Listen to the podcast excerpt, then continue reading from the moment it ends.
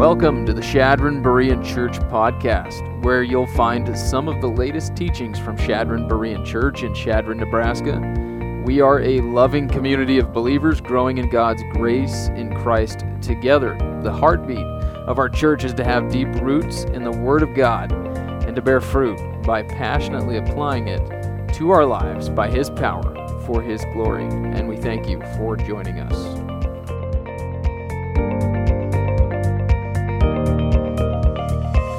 Some of you have probably read C S Lewis.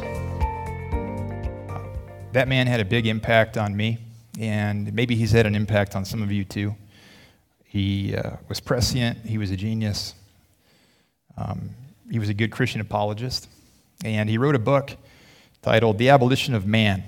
And if you haven't read it, or it's been a while, basically he discussed the importance of moral virtue and how virtue has a divine origin. And in the book, it's it's essentially it's an argument uh, against moral relativism and for absolute moral principles. And he famously said, um, in The Abolition of Man, he said, "We make men without chests and expect of them virtue and enterprise." And by stating that, he implied that mankind needs people that have exemplary character and courage. Ordinary people who are capable of extraordinary things. Unfortunately, he also implied that our culture doesn't develop these types of people. And then we wonder where they are when we need them. And so I'm sure we've all been in a situation that wasn't good, and we looked around at a problem, and we thought, hey, this is really bad. Somebody should do something about this. Right? I think it happens a lot. It happens on big scale. It happens on a personal scale. There's a lot of situations in our lives, I think, where um, things don't seem fair, or there's insurmountable odds, or there's um, really strong opposition. Um, and we think somebody should do something about it. Uh, one example is people have been paying excessive taxes for a long time, and they're chasing against oppressive governments, right? The founding fathers of this country had to deal with that. It took them enormous personal courage and sacrifice, and they were men of virtue. The outcome of their work is that we still have a country that's lasted over two hundred years, and it's been an enormous blessing. That's on a big scale. I think on a smaller scale, this need for courage occurs a lot more frequently. Um, think about lots of things that we see need fixed, lots of problems. County budget maybe needs um, better management. Businesses need managers um, that do the right thing for their employees or their customers when no one's looking. There's always going to be these types of needs, and we can readily identify the issues. But I think many times we think there needs to be someone to step in there and fix that problem. But who are they? Where are they? Our culture needs these types of people that have virtue and courage. And God needs them too. I don't know if you've thought about that recently. God needs people to help accomplish His plans and purposes. Throughout Scripture, God uses people. And so, still, He's looking for people that are willing to do the right thing, even in difficulty. And so we're going to see that play out a little bit today in the book of Judges. And before we go to the text, we're going to be in Judges chapter three, by the way, if, if you want to turn there. I, I guess I just wanted to establish kind of where we are and where we are going in Judges. Um, if you'll remember, Judges records the history of the Hebrew people and the promised land of Canaan. And the problem was essentially is that they had a hard time completely conquering it and then retaining control of it. And initially we saw that the, the people had good military success and prosperity, but it came when they followed God's commands and when they relied on God. But then we saw how easily the people forgot God. They began to rely on themselves, and they did whatever they wanted. Sort of like every other person I've met. And this is a theme that's repeated over and over in Judges. Thankfully, we see God working, though, too. He's got compassion on His people. He sends the judges, uh, which are military leaders. They're also civic leaders or legal arbiters. Um, and they're, they sort of function as deliverers or saviors of His people. And so we just see this pattern that's the people's sin and disobedience, and then they have a consequence, and then God's compassionate, and He hears them, and then He delivers them. And we can think of that as the judges cycle, and it sort of spins throughout this book. And that's where we're at in chapter three when we pick it up. So if you look at the scripture with me, I'm going to start in verse seven. It says, "The sons of Israel did what was evil in the sight of the Lord, and forgot the Lord their God, and they served the Baals and the Asheroth. And then the anger of the Lord was kindled against Israel, so that he sold them into the hands of Cushan-Rishathaim, king of Mesopotamia. And the sons of Israel served Cushan-Rishathaim eight years. When the sons of Israel cried to the Lord, the Lord raised up a deliverer for the sons of Israel to deliver them, Othniel, the son of Kenaz, Caleb's younger brother. The Spirit of the Lord came upon him, and he judged Israel. When he went out to war, the Lord gave Cushan-Rishathaim, king of Mesopotamia, into his hand, so that he prevailed over Cushan-Rishathaim. Then the land had rest forty years, and Othniel, the son of Kenaz, died." So that's Othniel. And what's going on is, despite all the prior history of God's miracles and providence, the people fail to pass on that knowledge and their faith to the next generation of their sons and daughters, and the people start to do whatever they want. They don't follow God's commands, and they have problems that directly result from the disobedience. And this is kind of summarized in the last verse of Judges, if you'll recall. It says, "In those days there was no king in Israel. Everyone did what was right in their own eyes." And I think that's what makes this book so relevant to our culture today. Our culture is predominantly relativistic, meaning people do generally what they want to do. And this is causing a lot of personal pain and despair, just like what was occurring to the Hebrews. And the similarity, in fact, I think is so marked that we can put ourselves in the shoes of these people and learn directly from them. So instead of following God and the judges here, the people capitulated and they worshipped um, these pagan idols, the Baals and the Asheroth. The Baals were um, various versions of Canaanite gods. And I think we've kind of talked about it before, but Baal was a god of storms and war. The word Baal could mean lord um, or husband. And in Scripture, there's various Baals that are identified. Uh, in Numbers, there's a Baal Peor. Joshua identifies a Baal Gad. There's also a Baal Berith and a Baal Zebub. And also that Asheroth is not to be confused with the Ashtaroth that we looked at together in chapter two. Ashtaroth was a female consort of Baal. Asheroth was a Syrian goddess of the sea. So there was a lot of these types of um, pagan entities that were worshipped. And that distinction between those two, that can be confirmed if you take a look at ancient Syrian literature.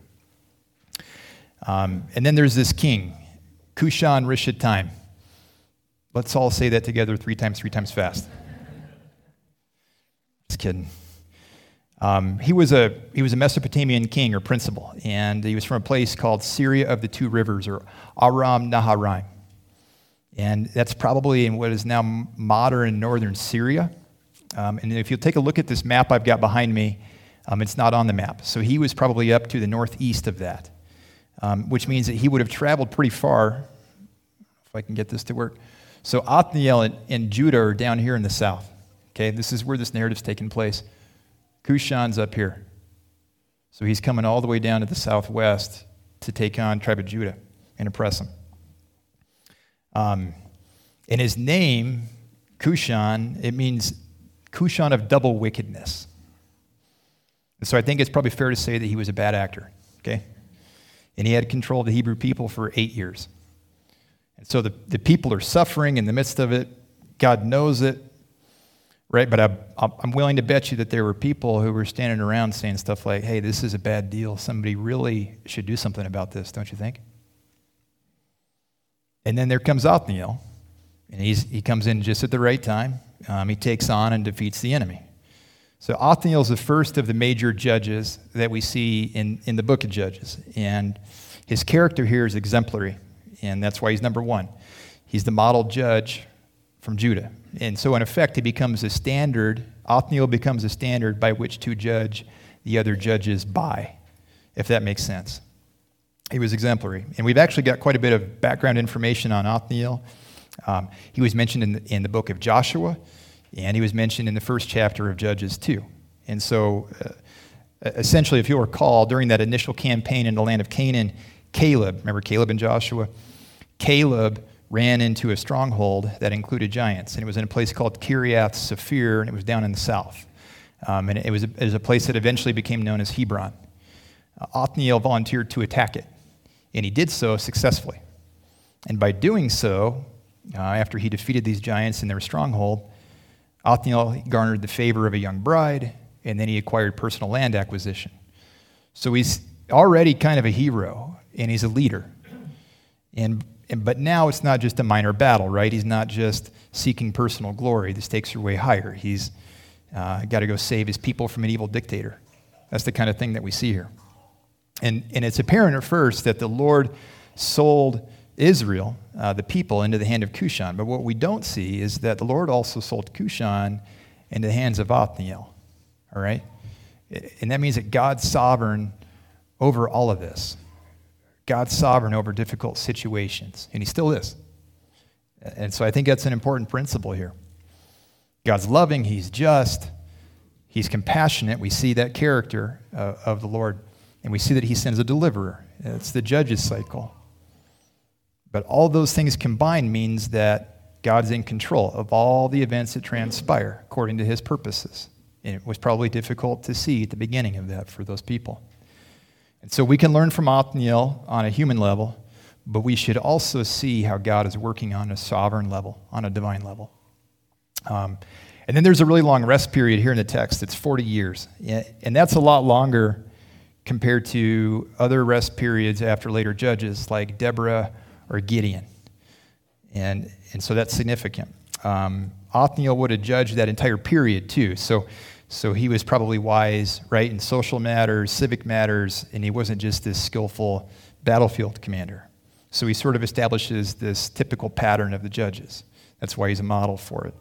And, and then his, his judgeship is sort of at the beginning of what's a linear decline of the integrity of the judges and of the Hebrew people. Um, and we can see that as the book progresses. So he's the standard in that fashion too. God used Othniel here. But Othniel made himself available, and he accepted the call of duty that God gave him. He was a hero. He won in the end. And I I really like this. Um, it, my family will tell you this, and if you know me, um, I love stories like this. Um, I don't watch movies. I don't read books unless I know the good guys win in the end. I just don't. I don't waste my time with anything else. Why would we? There's so much other drama in our lives. This guy, Othniel's perfect. I, I love it, and I love studying it this week. Um, but what was the secret to his success? That, that should be the question. Here's a guy, we like the guy, but why was he successful? Well, it wasn't his own personal strength or power, okay? Othniel's ultimate victory wasn't his own doing. The Spirit of the Lord came on him. The Lord was with Othniel. Because of that, Othniel relied on the Lord. So the sending of the Spirit we see that occurs here. It happens several times in the Old Testament, and it, and it happens several times specifically in Judges, and it usually happens when someone was getting called for service. God chose Othniel and resourced him. Othniel's strength and courage came directly from God. Othniel trusted and relied on God for it. That was the formula that bred his success. It wasn't just Othniel. But why Othniel? And, and why not somebody else? Think about that. Why wasn't it somebody else? I mean, they were enslaved for eight years. There's thousands of people, right? Why didn't anyone else step in and stop Cushan? Especially early on, right, when he probably had less control of the area. I'm sure there were opportunities to do it. Well, I don't know for sure why. Um, we could we can blame it on maybe they were apathetic, maybe they were lazy or something, but I'm, I'm willing to bet that if you were enslaved, you wouldn't be apathetic about that. And they probably weren't lazy, otherwise they would have been starving. So it's deeper, okay? Following God's commands in this case and God's calling for Othniel, it risked personal loss, required self-sacrifice. And I'm sure that there were other guys during that period that were worried about um, threat of physical harm to themselves or their families or loss of status or wealth or or whatever. Um, but there was risk for loss, right, if they did the right thing. And so, um, but we see Othniel, he did it. And he also did it despite probably having a young family, which I think is, is marked. Um, but he didn't do it alone. He couldn't have done it alone. He trusted and relied on God. He had faith. He knew what was right. God was with him. God would resource him, and God would ultimately deliver him. And I think our situation is no different. There's still a need for people to step into the gap, so to speak, and push back against opposition sometimes, whether that's moral or, or spiritual or even physical. Um, look, I think this is probably what this looks like in our culture. We're not we're not in a physical conflict, okay? But I do think the conflict is here on a societal level. Um, there's lots of different worldviews that directly compete with biblical Christianity. People's moral compass is essentially based on whatever feels good to them or whatever humanity sees as best and necessary for their own future progress. Humans decide how they should operate at the expense of absolute moral standards that should be based on biblical principles. I think that's the truth of it, which means that we are living in a world full of lies versus truth. And I think that conflict affects us everywhere now.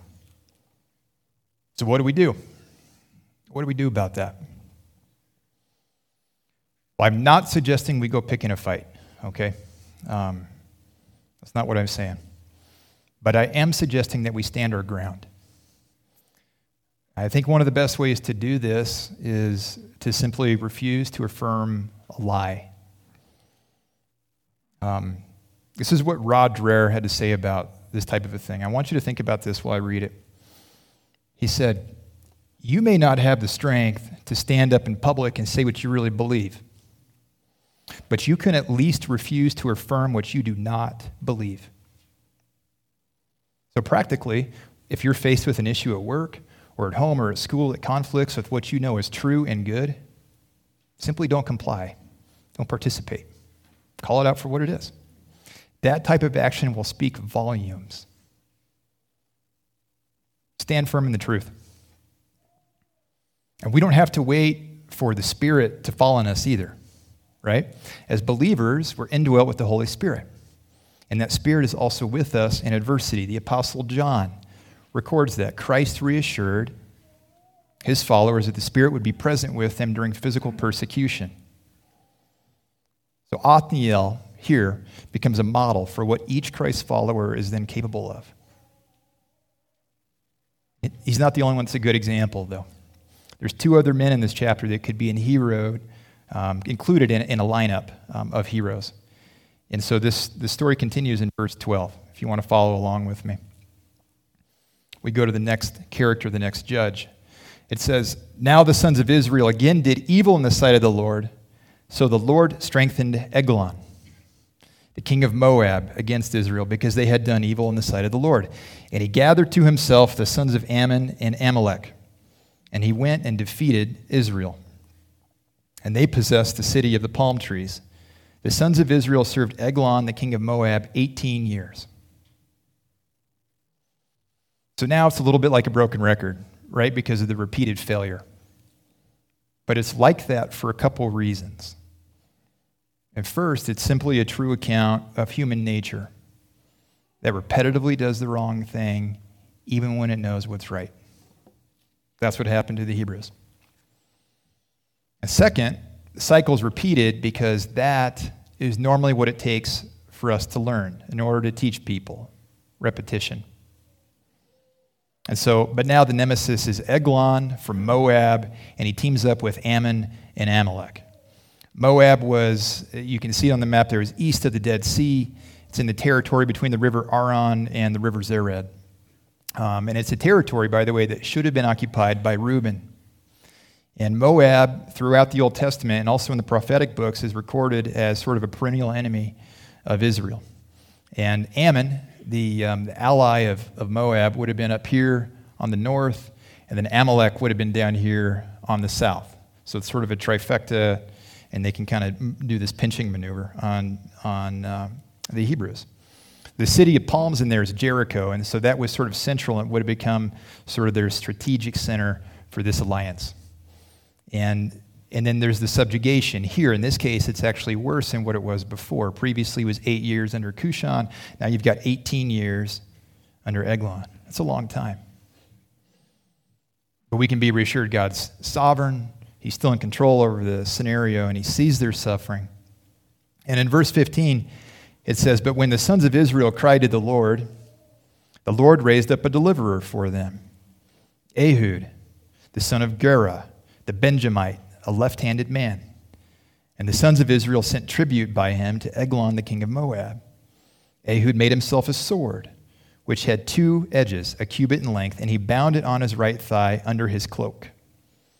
He presented the tribute to Eglon, king of Moab. Now, Eglon was a very fat man. Now, it came about, when he had finished presenting the tribute, that he sent away the people who carried the tribute. But he himself turned away from the idols, which were at Gilgal, and said, 'I have a secret message for you, O king.' And he, the king, said, 'Keep silence.' And all who attended him left him. And Ehud came to him while he was sitting alone in his cool roof chamber, and Ehud said, 'I have a message from God for you.' And he rose from his seat, and Ehud stretched out his left hand, and he took the sword from his right thigh and thrust it into his belly." Now, essentially what happens after that is that the king dies. Um, Ehud locks the doors from the inside, and he escapes out a breezeway, a vestibule. And, it, and it, Eglon's servants, the king's servants, didn't find out that their king was dead for a while. I, I don't know, several minutes at least, and long enough for Ehud to escape. Okay, so this is like it's it's planned out.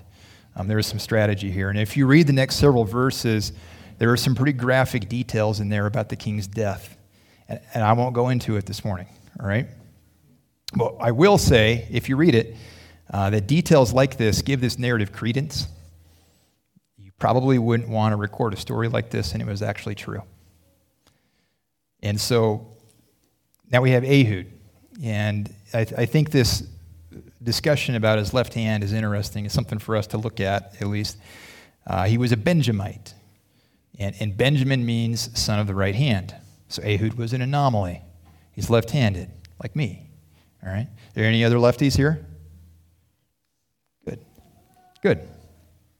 It's also possible some some some uh, commentators think that maybe he was handicapped in some way that limited his right hand. Um, that's possible. The emphasis of the story, though, is on the use of his left hand and how he used it as a warrior. Um, and he wasn't the only left-handed Benjamite either. In chapter twenty, if you read the, the whole book of Judges, it gives an account of seven hundred left-handed Benjamite warriors. And they were mentioned because of their skill in warfare. So Ehud could have been similar. And he was also skilled in craftsmanship. Um, he apparently was able to fashion his own weapon. Uh, would have been like a double-edged sword. Would have been straight instead of curved. Would have been about eighteen inches long. And then and then he straps it to his right thigh, right, because he's left-handed instead of left thigh if he were right-handed. So so that's a significant part of the story too. Um, I think the writer of Hebrews could have could have used this. In Hebrews uh, chapter fourteen and verse twelve, the writer of Hebrews says, "God's word is sharper than a two-edged sword." And in the case of Ehud's message to Eglon, God's word was a two-edged sword. That's what happens here. So Ehud's, uh, he's a leader. He's he's leading this convoy of tribute. They're, so they're paying off um, the evil king, right? And and that has got animals, probably gold or silver or precious commodities or stuff like that. And and he gets it to the king. And when he completes his mission, they take off. They leave the king's palace. And at a certain point at Gilgal, he basically he he doubles back, but he's by himself. And he comes back to the king, and he's got some sort of intrigue. Um, and, and he earns Eglon's trust so he can get into his personal chamber. And because he has this sword right strapped to his right thigh, then he gets past security. I, we don't know for sure, but I mean, think about it. It was probably a pat down, right? He's probably got some guards outside or whatever, and they pat him down. Well, they're they're looking here. They're not looking here. So he gets past security. Um, they miss him. And then Ehud assassinates him. And it gets even better. In verse twenty-six, it says, Ehud escaped while they were delaying, and he passed by the idols, and he escaped to Sirah. And it came about that when he had arrived, that he blew the trumpet in the hill country of Ephraim. And the sons of Israel went down with him from the hill country, and he was in the front of them. And he said to them, Pursue them, for the Lord has given your enemies, the Moabites, into your hands. So they went down after him and seized the fords of the Jordan opposite Moab and did not allow anyone to cross. They struck down at that time about ten thousand Moabites, all robust and valiant men. And no one escaped. So Moab was subdued that day under the hand of Israel, and the land was undisturbed for eighty years. Ehud's not a coward here, is he? He's clever, he's courageous, he's got a plan, he's also disciplined against his enemies. He's a warrior, he's a leader. And some of these details I think we can read in between the lines. Ehud's thrusting the dagger and the sounding the trumpet. It's the same verb in Hebrew, and it gives both of those actions equal significance. Um, after his palace escape, all right, he's got to go and marshal an, an army. So, so think about this. He would have had uh, probably a predetermined rally point, right? He would have had to have been a good, clear speaker, talk to a big army. He would have had the confidence of his soldiers to be with them. Um, and then he displays good leadership because he can delegate tasks and he coordinates troop movement really well. And he also understood the tactical significance of the fords of the Jordan. Um, whoever controlled the fords of the Jordan controlled the escape route of their enemies, all right? So, because the Moabites would have been on the west side. And to get home, they would have had to go back across it. They got around, they could cut them off, they could envelop their enemy. And this actually happens, this is interesting, this actually happens three times in Judges. Gideon does it and Jephthah does it. They use the same strategy. So perhaps Ehud read military history. Uh, I don't know. Maybe he did. Um, but they struck down approximately ten thousand enemy soldiers, and so it's an overwhelming victory. You know, in a modern battlefield like this, like a Civil War battlefield, probably would have several books written about it. And instead we get one sentence. Um, so we see Ehud wins a, a big victory, but it's Yahweh, remember, on the divine level, who's sovereign, who's ultimately responsible. The Lord raised up Ehud as a deliverer or savior for his people. So accordingly, think about this. It's, it's just like Othniel. Ehud's victory occurred by trusting in the Lord and not from his own strength and skill. So he's a hero. Um, and there's a third man in here, a third judge, that has even more information buried behind one sentence. And it's the last verse, it's verse thirty-one. It says, After him came Shamgar, the son of Anath, who struck down six hundred Philistines with an ox goad. And he also saved Israel.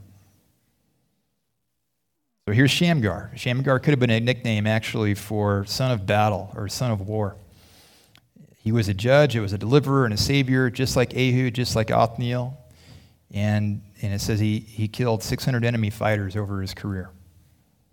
We don't know if that was one battle or over the course of a lifetime. The only real good detail we have about Shamgar is that he used an ox goad. Um, here's a picture of one. We don't know if it's just like the one Shamgar had, but an ox goad is a stick, okay? And on one end, it's got this sharpened point, and, and that was used for directing animals like oxen. And, and then on the other side would have been like a sharpened chisel that would have been used for cleaning a plow, and it would have been eight to ten feet long, so it would have been pretty unwieldy. Um, it was an agricultural implement. And so the fact, I think the fact that Shamgar used this weapon suggests that he used whatever resources he had. I think it further suggests he didn't make excuses. Like, maybe I need better equipment, or maybe I need better training, or maybe I need more men, or more money, or, or whatever it is. Shamgar served in the gap here, and he did what he was called to do. God used him to overcome the enemy um, against odds with limited resources, and he displays incredible bravery and courage in doing so. And it, the fact that there's so little information on Shamgar puts him into the category of the minor judges. And the minor judges are six judges throughout this book where there's very little information written about. All right? Sometimes saying a little says a lot. Uh, as the narratives of the major judges, as they get longer and longer, like Samson, um, the characters become more flawed. The longer narratives result in us learning more and more about what not to do.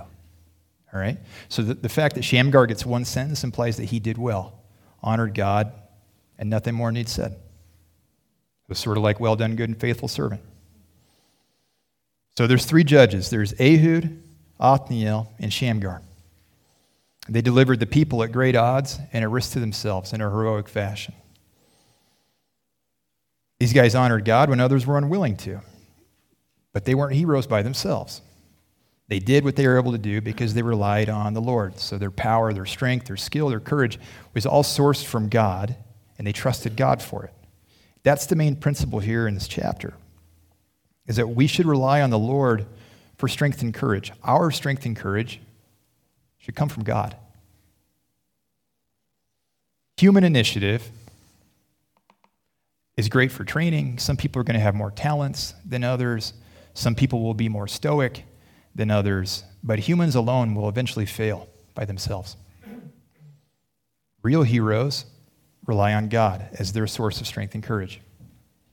And it follows that if we will simply trust and honor God in difficulty, even when the odds are great, we can accomplish great things as well. Doctor Warren Wiersbe said something similar. This is what he said: never underestimate the good that one person can do who is filled with the Spirit of God and obedient to the will of God. Don't underestimate him. So if I ask myself, why doesn't somebody do something, right, about the situation?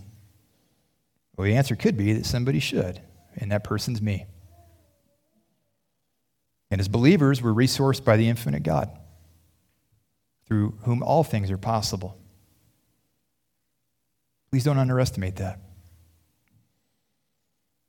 So now we could certainly model our character after some of these judges. Um, but what can we take away from the rest of the people that are in the narrative? Um, the people that were subjugated, the people that were suffering, um, the people that needed rescue. Because we are those people as well, right? Especially on a personal level. So no matter how hard we try, we're not going to be perfect in how we handle difficulty, and we're definitely not going to be perfect on how we handle our sin nature. We can't save ourselves, no matter how much human initiative I try to throw at it. So just like the people in Judges, we've got to look to God to save us, to deliver us. And we are thankfully reminded over and over and over again in Judges that God delivers his people.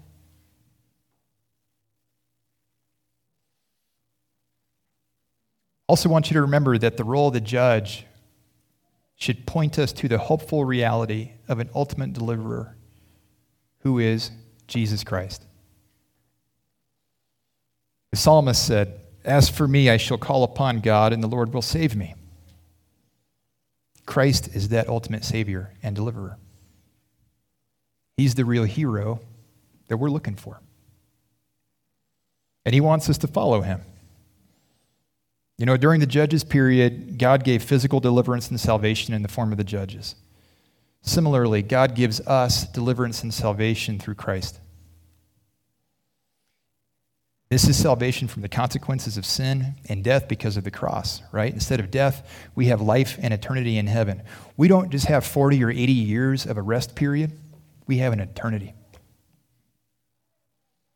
But Christ can spiritually deliver us from the powers of evil now, and help us to directly conquer sinful patterns in our lives.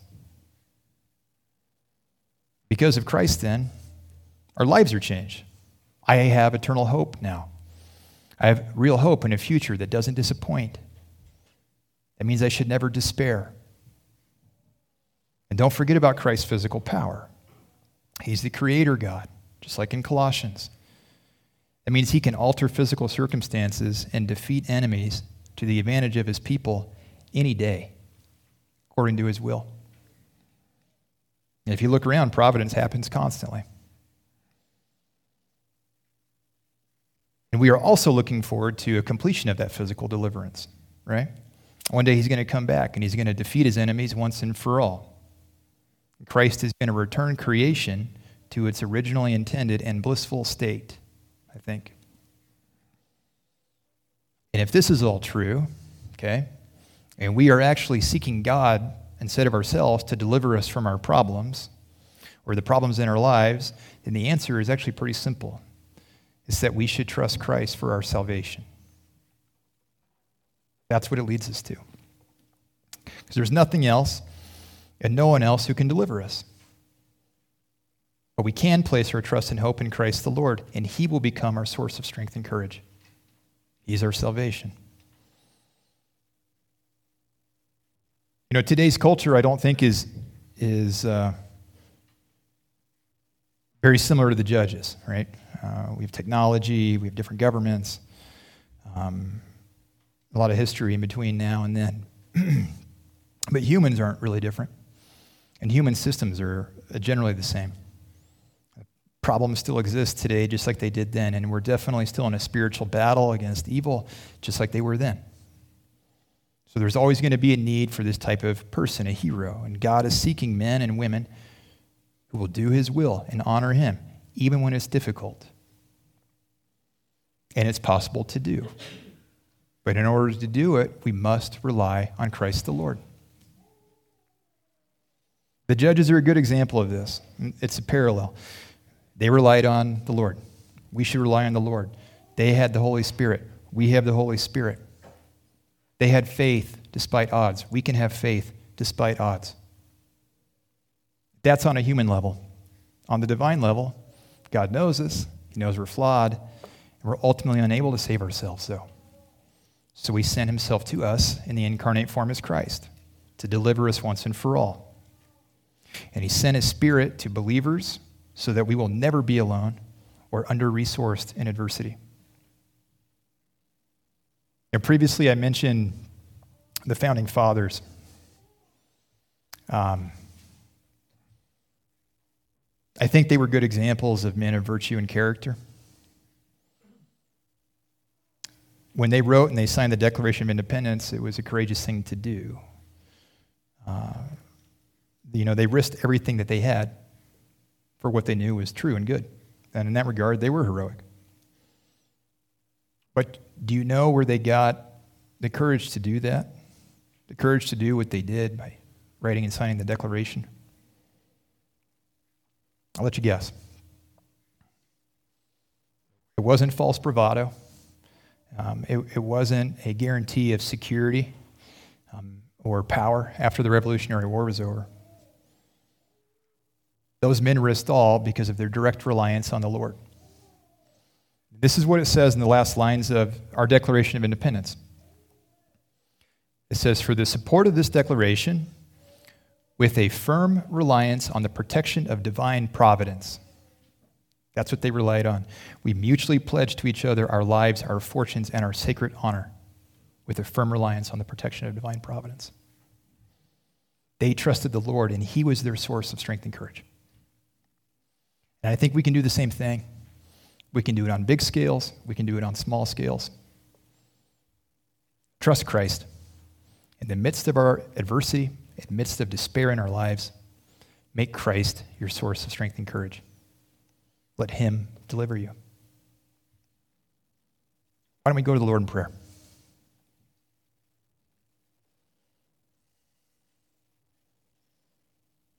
Dear Heavenly Father, thank you for the book of Judges. Thank you for this text. Thank you for the wonderful history that's in it. Thank you for the wonderful characters that are in it. Um, thank you for the principles that are in it that are timeless. Um, I pray that we could take this message to heart. Um, thank you for the examples of these men and their great faith, not just what they did, but their faith in you. And uh, pray that that would increase our faith as well. Pray that you would help us to examine our own lives and see where you have called us to, and give us the strength to do those things. pray that you would give us strength to stand in a culture that doesn't honor you. And we're thankful for personal deliverance through Christ. Uh, thank you for salvation, eternal hope. And if we haven't made that personal step of faith to follow you, I pray that we would. If we have, I pray that we would increase our faith and you would continue to give us the strength to follow you closer. We ask all these things and give you honor. In Christ's name, amen.